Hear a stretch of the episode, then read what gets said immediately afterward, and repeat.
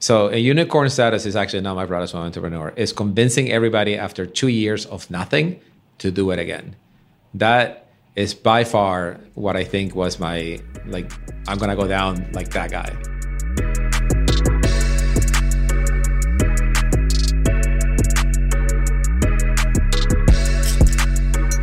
Hey, this is the Built in Seattle podcast. I'm Adam Schoenfeld. On this show, I chat with Seattle's best entrepreneurs, operators, and investors about how they think and how they operate. On this episode, I met with Manny Medina, who's the CEO and co founder of Outreach. You can find them at outreach.io. Outreach is absolutely on fire. They recently raised 114 million and have been valued at 1.1 billion dollars. That's billion with a B putting them on a short list of cloud unicorns in Seattle. They're a market leader in the sales engagement space with over 350 employees right here in Seattle. Manny's a great leader. He grew up in Ecuador. He has a great story. We talked a lot about their pivot, a story Manny doesn't tell often. But after two years of hard work, the company was failing to the point where they were taking inventory on their furniture, and he had to turn it around.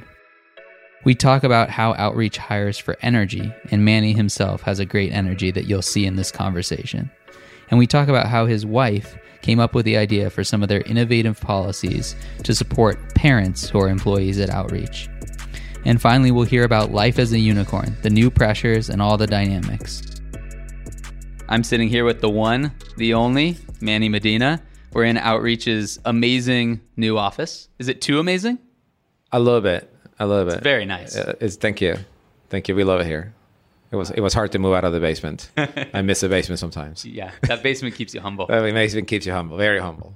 So I've been a fan of yours for a long time, thank since you. like 2011. I think we crossed paths when we were in the yeah in the TechStars Founders Co-op. When office. I was asking you how you did it, right? Yeah, yeah. And then all of a sudden, you just got way better than me at sales it was like in a couple of months you figured it out. It was amazing. It's, we got a better product to sell, and then we were selling it. that, that, was, was, that was short of it. Those were fun times, but yeah. uh, there's a vibe here, man. Like, thank you. How do you describe the culture and the vibe that's going on here? Well, um, one of the things that we have done since very early is uh, is that we hire for energy. Is we we feel that as you know, we've been at this for a long time. We we pivoted from another company, and the thing that kept us going was our we motivating each other. So Andrew motivating me and Wes, Gordon motivating Wes and Andrew and me, and just each other just propping each other up. Uh, you could sometimes you go in your mind and you can see dark things, and you need somebody else to snap you out of that and be like, "We're gonna go get through this, and we're gonna do it." So we perpetuated that in our hiring, having other people that fills us with energy and fill each other with energy, and that's a lot of what you see here in the in the office. How do you how do you assess energy? Um, it's a quintessential human trait. You sort of like you either have it or you don't, and it comes in different forms. It comes in different. It comes in small and concentrated vials, or it can come in big, tall glasses, and and you have to be able to recognize it. Um, and and a lot of it you feel, a lot of it you ask for evidence on how do you motivate other people. Um, good energy drivers understand what motivates others, and they have uh, an innate interest in, in, in in curiosity about what makes you tick and then and they will sort of play on that and, and, and, make sure that you're continuously ticking and they get a and they get a kick out of that so my energy for instance is driven from seeing other people having energy so i try to drive it because it drives me you see what i mean so it creates this yeah. flywheel of like once you have energy i get energy from that so i'll try to continue that's fast. Getting out of you. So people that have that energy try to create it in others and it, it feeds that flywheel. That's a great way of thinking about it. Exactly. I, it's funny because I hadn't heard it described that way, but I feel that walking around here. There is like a, a, certain energy to the place that's Yeah. And you also feel it when it's not there and then everybody wonders what happened. Who like who's missing? What, you know. And it's not we, we used to think it's music, right? Because back when we were all in the same floor, you can hear the salespeople, the SDRs, you know, pumping, you know, really loud music, and you thought it was that. Um, it always felt like the lobby of the W Hotel, if you know what I mean. Like you walk in and you feel like, mm, so. But once you drop that, and now that we have the sales team downstairs, you still feel the energy from the engineering team, from the. You walk in here and you were literally in front of the uh, analytics team, and then you walk by the finance team when you wait to get here. And even though there should be dry and dull kind of areas, they're not and it, maybe because it's Friday, maybe because it's in the afternoon and it's sunny here in Seattle, but there is there is a little bit of a vibe in every single team that is unique to them. It's amazing. How many employees now in the company?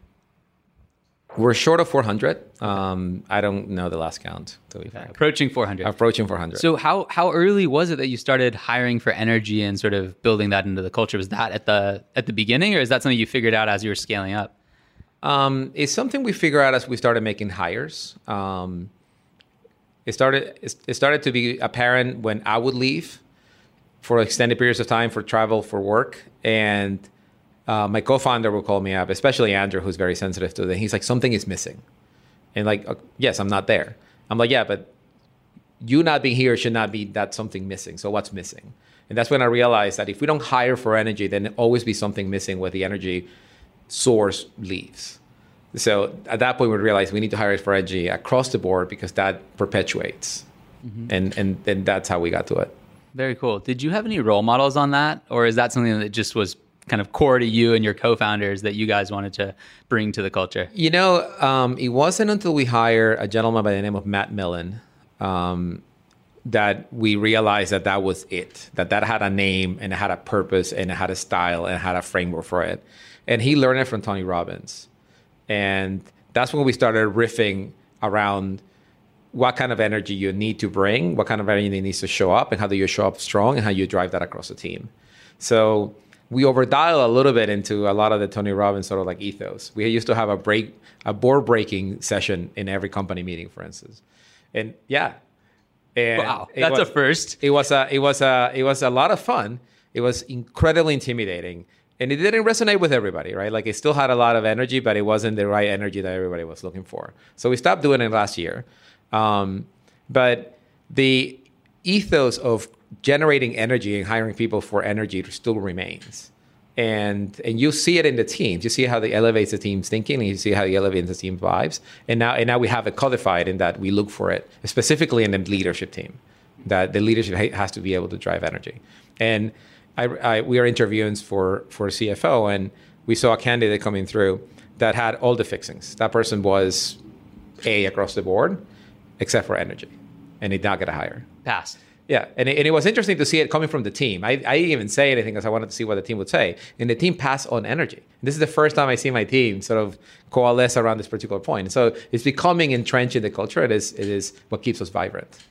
Very cool. That's that's cool that you've been able to really make it something that people live by. Even when somebody comes in with great pedigree and like, here's a CFO, oh, yeah. get this it had all the names, like, no. all the right names, all the right pedigree. You, you would hire this person, you also the rest of me along. And the moment that you notice that the energy wasn't there, that's when you that's when we realized that it wasn't a good fit. That's a great test. Yeah. Yeah. While we're on culture, so you guys have done some pretty cool things like with um, parental leave. Yep. Um, you've been very vocal about some big issues, taking stances on stuff. How have you? Uh, maybe we can just talk about the parental leave thing, and then yeah. we can talk about kind of some of the stances you've taken on big issues. Yeah.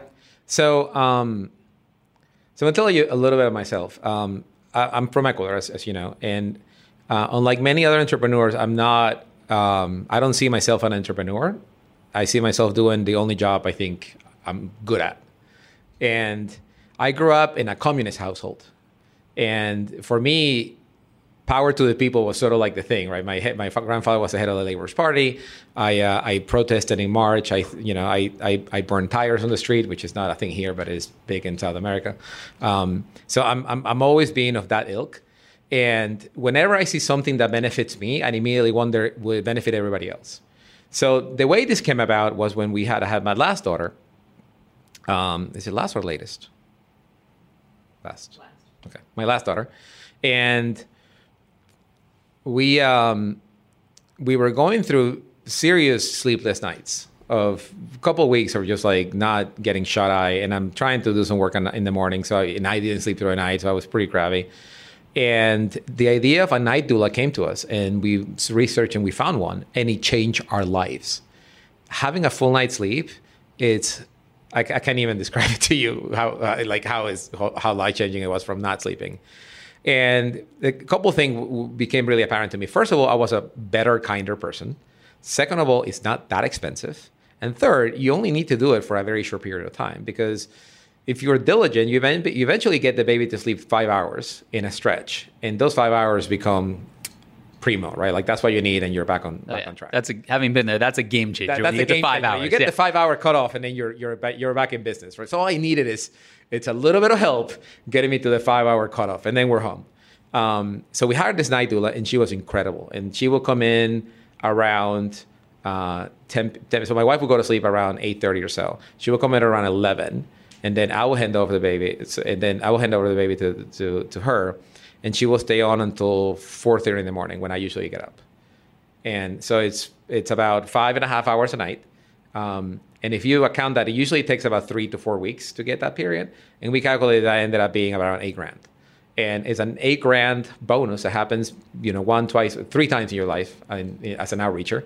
It's not that much, and it's life changing in terms of like you being a kinder, nicer, well rested, more productive person. So we decided if it's good for me, it got to be good for everybody. So we roll it out, and and it turned out to be a great hit.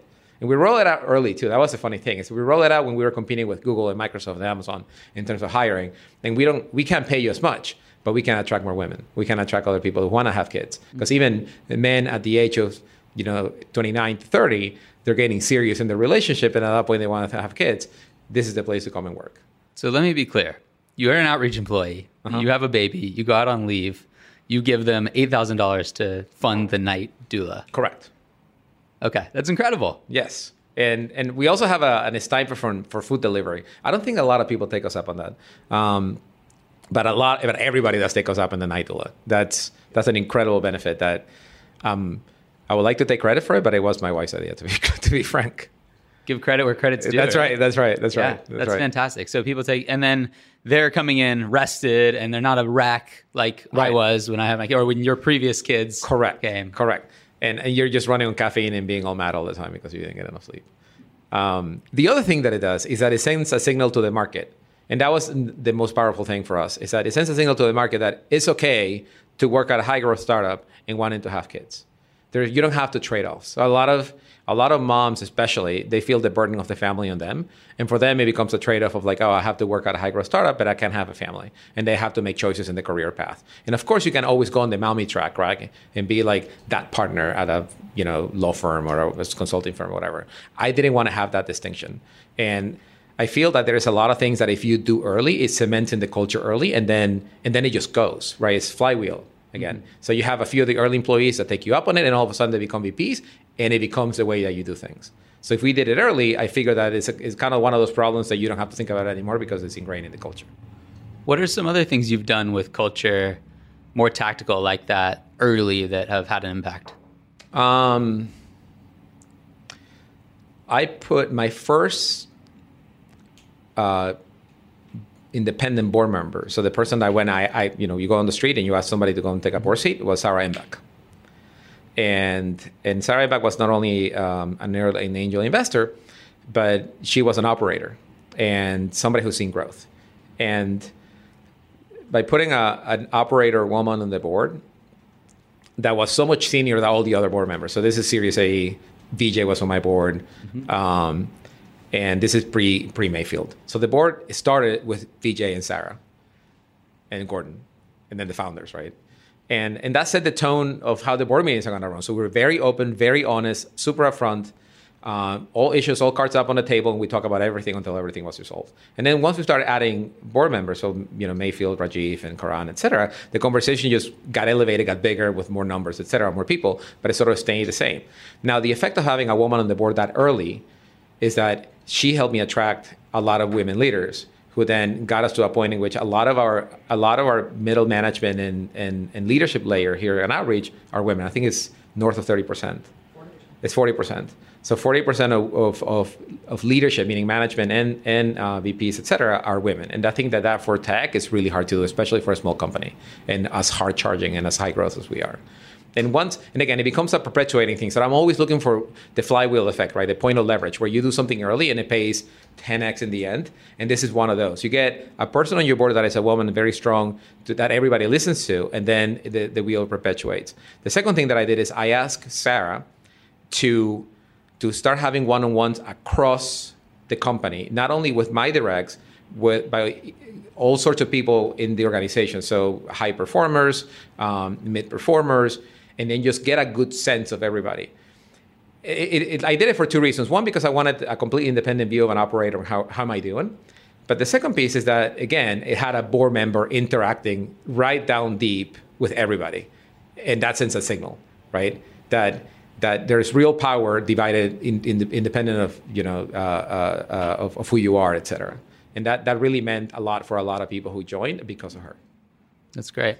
Yeah, actually, so common that people wait on that independent seat until Series B, Series C, right? Or or before public. Or like, all right, who, who who's going to step off the board and we need to open up a seat and put a woman there to check the box in California, right?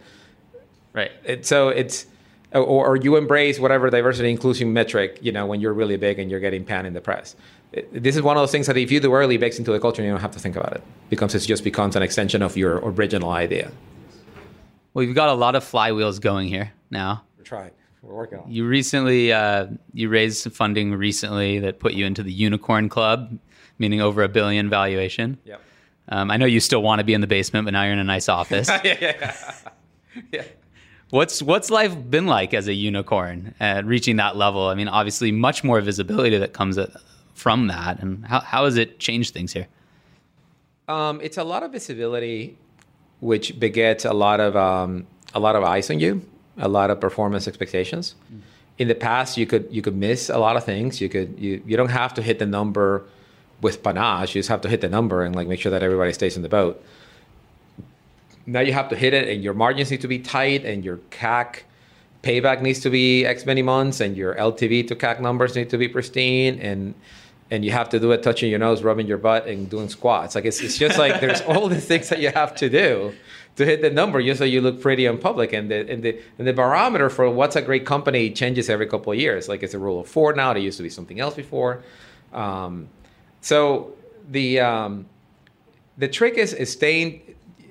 At some point, we're, we're, you know we will be publicly held, and and we have to be able to to do well for for all stakeholders, right? Our employees, our customers, and the shareholders. But you know, I don't want that to distract from the truth. So there is a truth economic metric that that that keys off as to how well we're doing. For us, is daily active users and weekly active users, and we track that like a hawk. And and we want to get better at tracking that because the way we track activity is you actually have to perform something in the platform for us to count you as an active user. It's not just logins, and that's very important to us.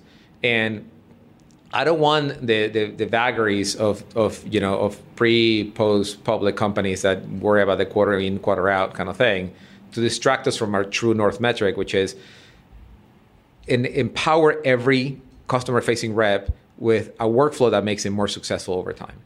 You see what I mean? And our goal is to own all customer facing rep workflows.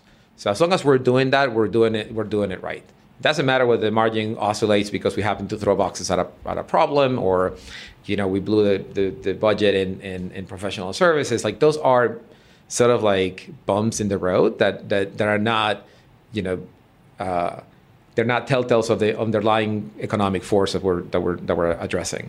So having to navigate that as a unicorn is a little bit more difficult than we were, you know, worth half, where we can just stay true to our core and then just whatever. Right. Everybody's asking you all these other things, but you have that that true north. Exactly. Like you know, we're still having the conversations on how did the month do, and we're closing a lot bigger deals, so the month is going to have higher variability.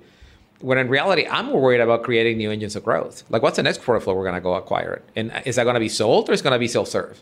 How's that going to map out against the other workflows that we have? How, what are we doing for the dating? How we continue to empower the, the rep that is joining us, and, and we, can we make it smart? Can we reduce stuff out of the stuff that he does every day? Those are the things that concern me, right? Like those are the things that make me run to the fire. You know, whether a deal punter or not, it's like it gets gets a little bit a little bit too much sometimes. I used to be that guy, right? Like I used to be, I used to show. Um, I used to have InsightSquared, and I used to give all my new board members an InsightSquared license, and they would just like refresh at the end of the month to see, to see the pipeline being converted into close. And, and it's just, it's just generating more questions than answers. And I'm like, what about this deal? Like, where is it at? I don't know. Like, they're signing somewhere. So, anyway, so getting out of the tactical and into the strategic is, is a trick. Got it. And how do you keep the team thinking at that level? Um, it's a great question. So it's tricky because I was talking to Elissa Fink about this uh, yesterday and how it's hard to be a small, large company. And, and, and this is coming from Tableau, mind you, which was a, a mid cap company for all intents and purposes. But us is where you have to play both. There is no luxury of, uh, of, of being the strategy guy.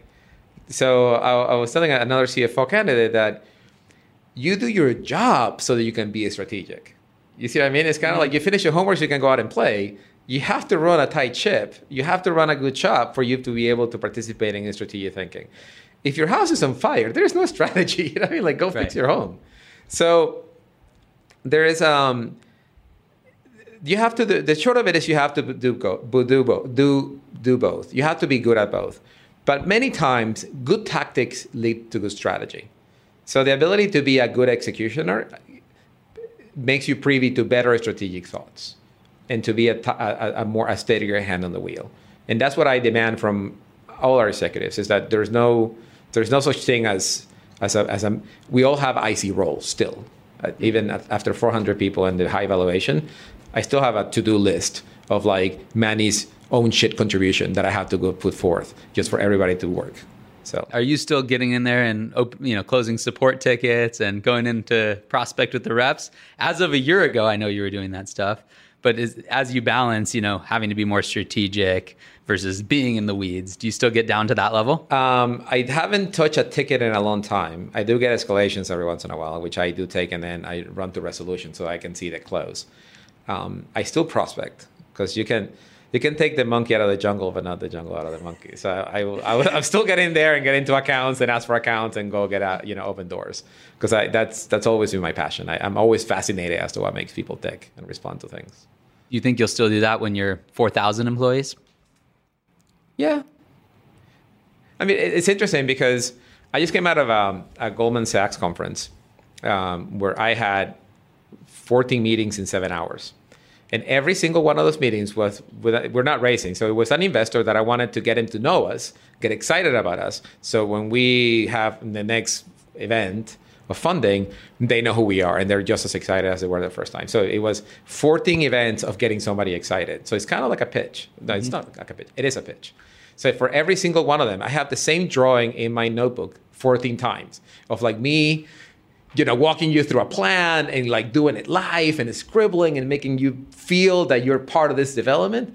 And, and it's really good. And once you develop that muscle, it becomes a little bit of an addiction, right? Because like you you feel the pop in the other person when that person leans in a little bit and he's like, "Holy shit, you're doing it!" And and doing it over and over again, it's it's addictive to me. So I do have. I, I don't think I will ever be able to get rid of that dopamine release I get from from pitching and from getting somebody to, you know, part with their cash.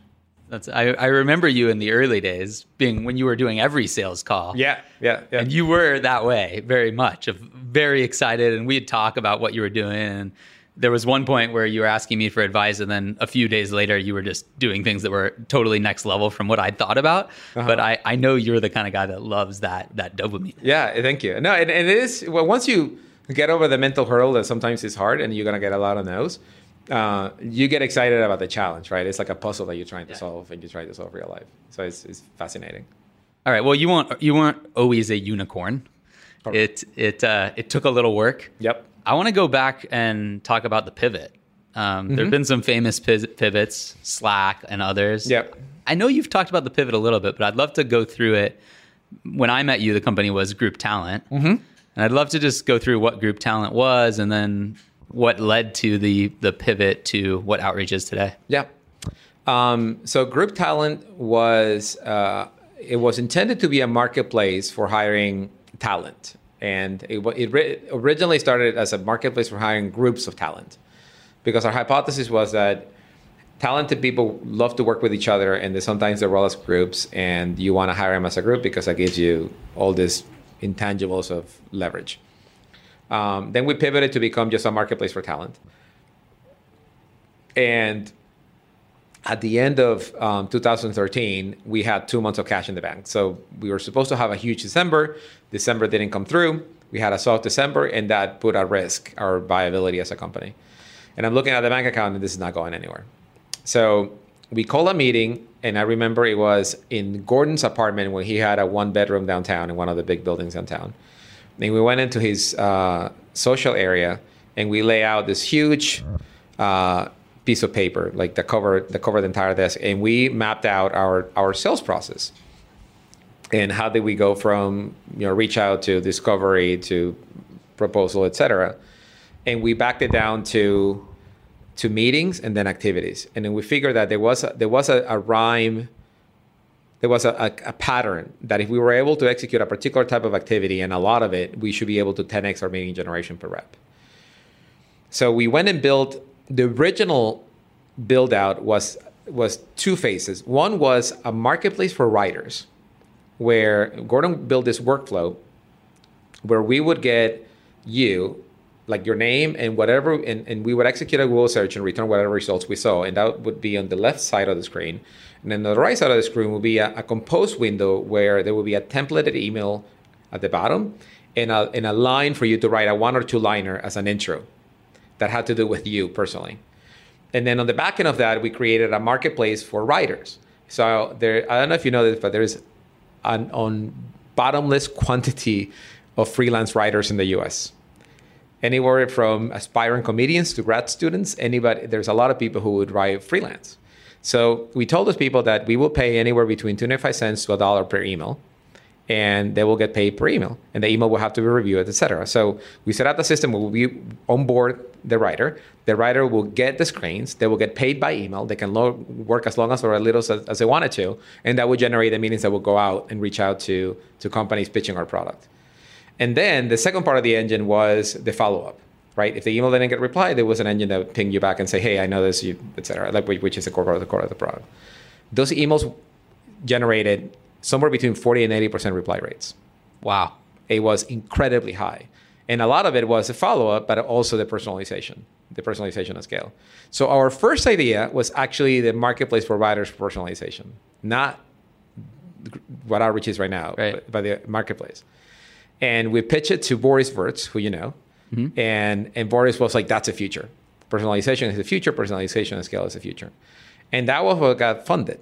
That was the first hundred fifty thousand dollars into the not new entity, but into into what it is outreach. Uh, he dragged Chris DeVore along, and they put in seventy five each, and and it turns out, as we tried to sell that, people did not want the personalization, but they wanted the re- they, they wanted the reply rate. So like, I want to get a forty percent reply rate, but I don't want to have some unknown dude write me emails. So then we tried the second piece, which is uh, building the, uh, the, the the reply engine. And as we were trying to sell that, people people started taking to it and and and asking for more features and more features and more features. And we were selling originally, originally to recruiters and we and we landed and we and we thought um, the, the the most motivated, the highest motivated recruiters are are um, agency recruiters. So we started trying to sell to Harvey Nash, no, Harvey Nash, uh, and a few others, and they just don't buy tech. It was really hard to get into buy tech. We ended up selling to a company called AppDynamics, which eventually sold to Cisco, yep. and their recruiting team bought it. And eventually, one of the recruiters brought it to their sales team and said, "Hey, you guys should try that." And that was the end. So when they tried it, they were like, "We need to buy more licenses of this."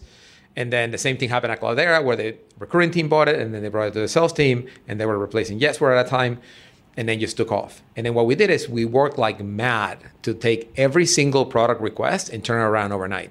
So between Andrew, Gordon Wes, and I, as we were launching the sales teams, and they come in with requests around CRM sync or different uh, different formatting options or different you know you know inbound turning inbound into emails, whatever we, we just tried to turn around each of those features in one or two days.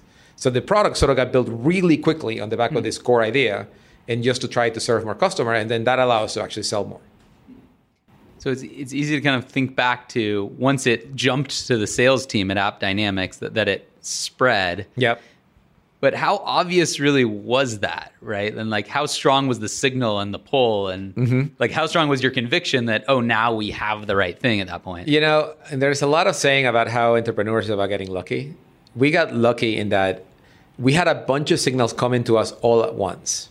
I think somebody introduced us to Samuel mm-hmm. Sundararajan, who um, who also was like, you guys should be selling this to salespeople.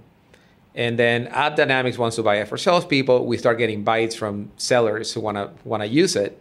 And we were always afraid because we always thought the sales tech market is really busy. You've seen those eye charts with all the sales and marketing tech, and it's just a lot, right? And we're like, we're, we're gonna walk into that. Are you guys crazy? Like, you know, we're gonna get killed. We don't have any cash. Like nobody knows about us. Like, what are we doing? and and the feed that we can get it from the market is that there is no workflow. There is template management tools. Yep. There is dialers. There's even calendar things, but there's nothing that sort of tie the whole thing together, and there's no automation. And as long as we were able to provide that, that we're going to be okay. So, and uh, we used to, the acid test for me that sort of really brought it home was when we, I sold myself for, for a long, before, before Mark joined me, I used to sell to individuals. So I wouldn't sell to a company. I will, I will call a rep. One rep. I will call a rep and I will, if I didn't get a credit card from that rep at the end of that call, then that would be a fail. So I did that 60 times until I was able to say, there is something here because every every pitch lands and the rep will sell the credit card and they will try it. And so we will. Every time for 60. Every, like for a, a, a good chunk of the 60 did it. Incredible. And then, and it was individual credit cards, right? So Their own money. their own money. I wouldn't. I would not. I would not. I would not. I, like, we didn't have Got it. time or patience to go into some, s long sales cycle. Right. I needed validation, and the best way to validate it is product market fit. If somebody's willing to part money with you, so we sold individuals, and if we added value to those individuals, then we knew we were in the right direction. So after we did it with about sixty reps, we were like, all right, we got something here.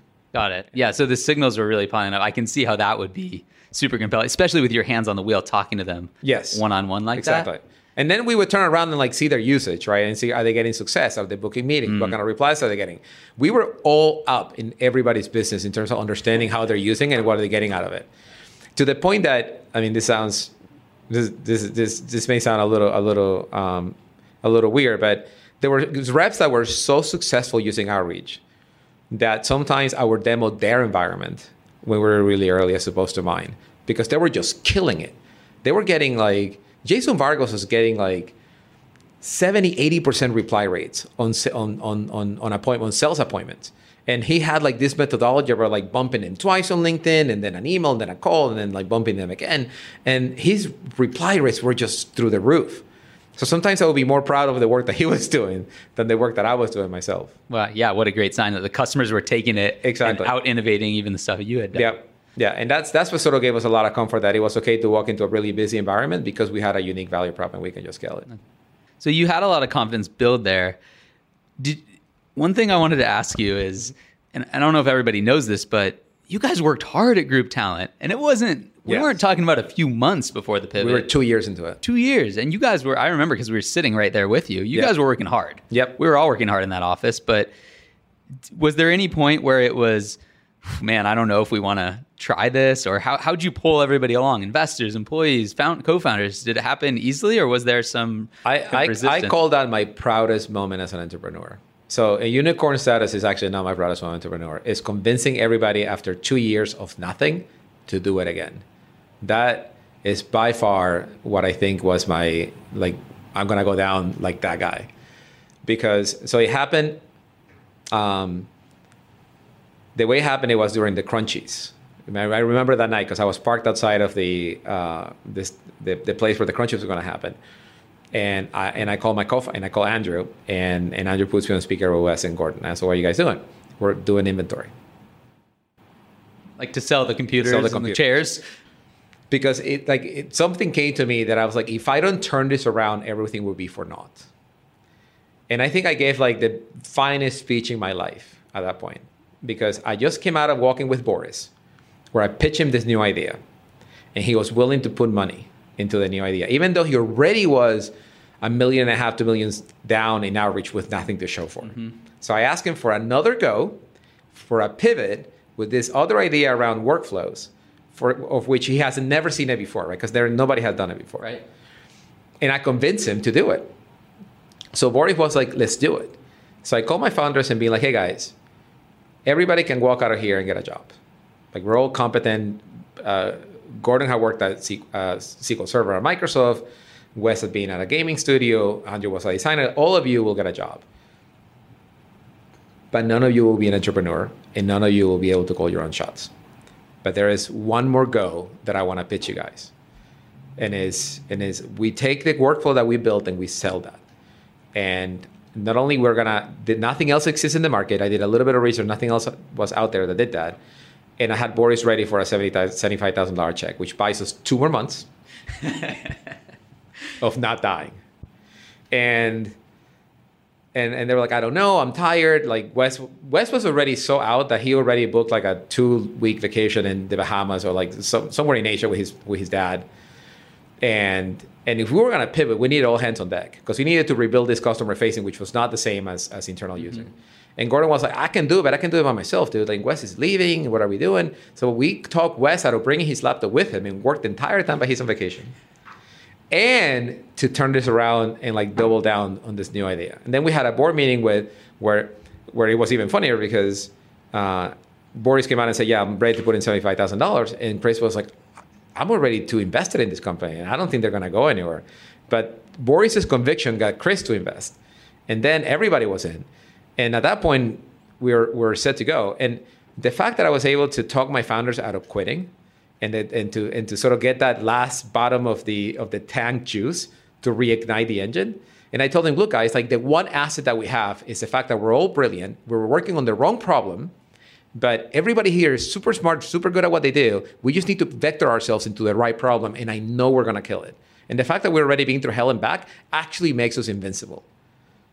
And that sealed the deal. And after that, we like we raised that, and then they forced me to go and raising my Series Seed. And and I don't know if Sugarman told you this, but we, when I asked him why he invested after we put us through the ringer, he told me because you're cockroaches. You will never die. so I know that at the very least I'll see the money back. So that's the story. It's incredible. I mean, having been through hell and back, you can't manufacture that with a team, right? That you That's can't. just something you can't. Right. Once you're in that crucible where you Right. you sort of become a stronger alloy that you're alone, that's what got us to where we are. Incredible. It's incredible. I mean, it, it makes me think definitely if you're at that point to kind of consider if you do have that next act and you have the energy, if you can But it- light the fire again, Exactly. magic can happen. But imagine if you would have broken up, right? Like none of this would have happened, right? Everybody would have gone and started their own thing. I'm sure I would have gotten a job somewhere else, and I would have making money, being miserable, and etc. Right? So there is that level of craziness and luck in entrepreneurship that you're able to call what is obviously the wrong call in your life and make that work out. Absolutely. Whew. Dude, that is a great story. I don't think I'd heard it at that level. I haven't heard the sitting in your car at the Crunchies story. It was, yeah. It was, I don't tell it that much because you know it's, it's a personal story, but that was probably my finest moment. you probably remember the smell of the air and the song that I remember everything. It felt like hours, and I'm sure it was five minutes. Yeah. But I remember. I smelled it. The smell, of the, like the smell of the air, the smoke of people smoking around my car because they're walking into the crunchies, and like people look at me. Why am I talking on the phone in the car at night and parked right outside the stage, etc. It was great. Thanks for sharing that. I, I, I love that. Um, I want to ask you a little bit about um, customer obsessed. I've heard you say that, mm-hmm. and and what that means. I- a lot of people talk the talk, but Mm-hmm. I've I just want to spend a minute or two on like how you make that real here. Yeah. I've been a customer of yours twice. I've felt like the care that goes into the product, the care that goes into the service. Um, but I'm curious just how you how you think about that customer obsession, how you bring that in here. Yeah. So, so first of all, it, it begins with where we came from because we were a pivot and we we felt lucky every day that we were alive, mm. and then we felt lucky every day that we had a customer. So we we appreciated every customer more than you think. You know what I mean? Like it's it's one of those like you don't understand how lucky we feel the fact that you believe that we can deliver what we we're going to deliver for you. So we always had this deep appreciation for our customers for believing in the early products, for putting up with us with you know the, the tech that sometimes it didn't work and we have to stay up all night and fix it for you. And the patience that we had they had with us especially the early ones. So so for me is is is is, beyond the words. For me it's visceral. Like i appreciate every every single customer that we have. And and and then the question is when we were really early people used to ask us okay you're going to have to pick what kind of company you are. Are you a product uh, are you a product company engineering company a sales company or marketing company. How about a customer success company Mm-hmm. so how about, how about we make our true north being making the customer successful and living for that, right? Everything we do is to make sure that the customer is getting the return of what they had. And one of the things that Matt Millen taught me is that you could divide then the company into promise makers and promise keepers. Then mm-hmm. you go to market as a bunch of promise makers, mm-hmm. and the rest of the company is the promise keepers. And if you if you if you build a company like that, then you're always fulfilling on your promises, and it becomes a a, a point of pride right? I, made, I gave you a promise as a company, as a group, and then we're going to pay through on that promise. And that's how we live customer obsession, and it's, it's codified in our cultural values that we're one with the customer. Yeah, it's so interesting because I've been a customer of yours and I've been at dinners that you guys host with customers and prospects, and it you can feel it. It's kind of like the way you walk into the office here and you feel the energy. Yeah, yeah, yeah. You can kind of feel that coming off your customers. It's a pretty rare thing. Um, how do you think? How do you advise other companies to do that early on that don't have the luxury of the pain to I don't to sort of know. drive that? I don't. I don't know. Um, you know, I, I think I get. I get. I get this made fun a lot that that because I'm Latino, I'm so emotional. I think that you have to. This is this is emotional period. Like you know, starting a company like works every angle of your being, your your mental, your physical, and your emotional, and and my, my recommendation to everybody is that is that build it in your own likeness and build it in a way that drives you at all times. Somebody asked me for advice when what do you do to not burn out? And to you and, and my the only thing I can think of is do something you truly love. Mm-hmm. That you truly, truly, truly like at all times you love to do, and then it doesn't feel like working, it doesn't feel like you're burning out. So if you commit yourself emotionally, you will find ways to drive your own energy. Like it will just come out of you and it will become infectious and you will look for other people who do it too. And then sort of like it becomes this this self-assembling group of people that sort of belong with you and belong Right. in this journey. And that flywheel just kind of becomes And- internal and external, the way that your passion flows into the product and the service and the customer success and like every touch that you have with Precisely, precisely, and and don't don't ever let go of the details. The details will matter at all times. Like how mm-hmm. How you treat it, like how you respond to a customer uh, uh, to a customer support email. How do you get somebody on the phone when somebody pissed at you? How do you deal with it? Um, how do you deal with violation customer uh, of, of of core values? Like all those things become crucial milestones in the company that will determine what you are going forward, right? It's kind of like one of those books where you make your own adventure. You come to that point in the company's life and you have two choices.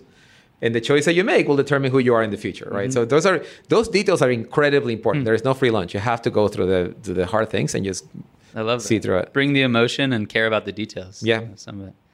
All right, I want to be mindful of your time, so I'm going to wrap up with the Supersonic Six. All right, I got my corny name for our Seattle podcast. let's uh, let's So you can take your time as much time as you want on the answers, but I'll just ask the question. I won't follow up. okay. So however much you want to go. But number one, what's the one thing that Seattle needs to improve as a startup hub? Um, I think it needs more adventurous early stage venture capital. People who are willing to take more risk on an, on unproven entrepreneurs. Um, we just need more of that. I, I, I wish that as an unproven entrepreneur, I didn't get anybody's time here. So I had to go to the Bay and sort of live there for a while. So investors, be more adventurous. I like that word. yeah. Um, number two, if you could go back to the beginning, would you still found your company in Seattle? Yes. Undeniably, yes. Like, I. I tried to convince my founders to to move to the Bay, and they and they blocked it. And I am glad that they did. Seattle is an incredible place to build a company. Number three, who's a Seattle company or founder that you're following or studying right now? I'm a I'm, so this is gonna be tried. I'm a huge Premium fan of both Bezos and Satya. I, I learned from from both of them. I think they're both brilliant and human in their own unique ways. Nothing wrong with that. Those guys have done all right. I'm saying that, I'm sure they have, but it's, I'm sure it's in, on everybody's mind. But those are the ones that, that I, I can't get enough of. Number four, what is a truth that you know but other people think is false or crazy? I think immigration is good for this country. I think bringing people from the outside would actually make us all stronger and richer and wealthier and better off than Thank the other way around. Thank you for sharing that. And you've been very vocal on that. So people I should have. go read what the stuff you put out in the world on that. Yep. Number five, what do you know today that you'd wish you'd known when you started your company? I wish I'd known more about. I wish I would have been able to tap more into my curiosity about what drives people. Um, because now that I'm that I'm I'm at, at a scale where we're hiring growth executives, I can't teach them anything. So even though I'm their boss, they're telling me what to do. I'm not telling them what to do. So the only thing I can contribute is is continue to set the vision, continue to set the energy bar high, but then care about them as humans. Make them feel good and appreciated and like continue to care and feed for what drives them. And I wish I would have known that earlier because that would have made me a better boss. All right. Last one, number six. What asks do you have for this audience? What can this community do to help you Start more companies. Start more companies? Start more companies. Take the plunge. There's plenty of money. Somebody will fund you. Just do it. All right. I love it. Thank you. I Thank love you. the stories. I love hearing about the pivot. I've learned a ton from you along the way. I'm sure anybody listening will as well. For people that want to keep in touch, where should they follow you and follow Outreach? Um, Manny at outreach.io. It's my email. Um, or on LinkedIn, Medinism. Perfect. You want to drop the mic? Let's do it. Boom. Boom.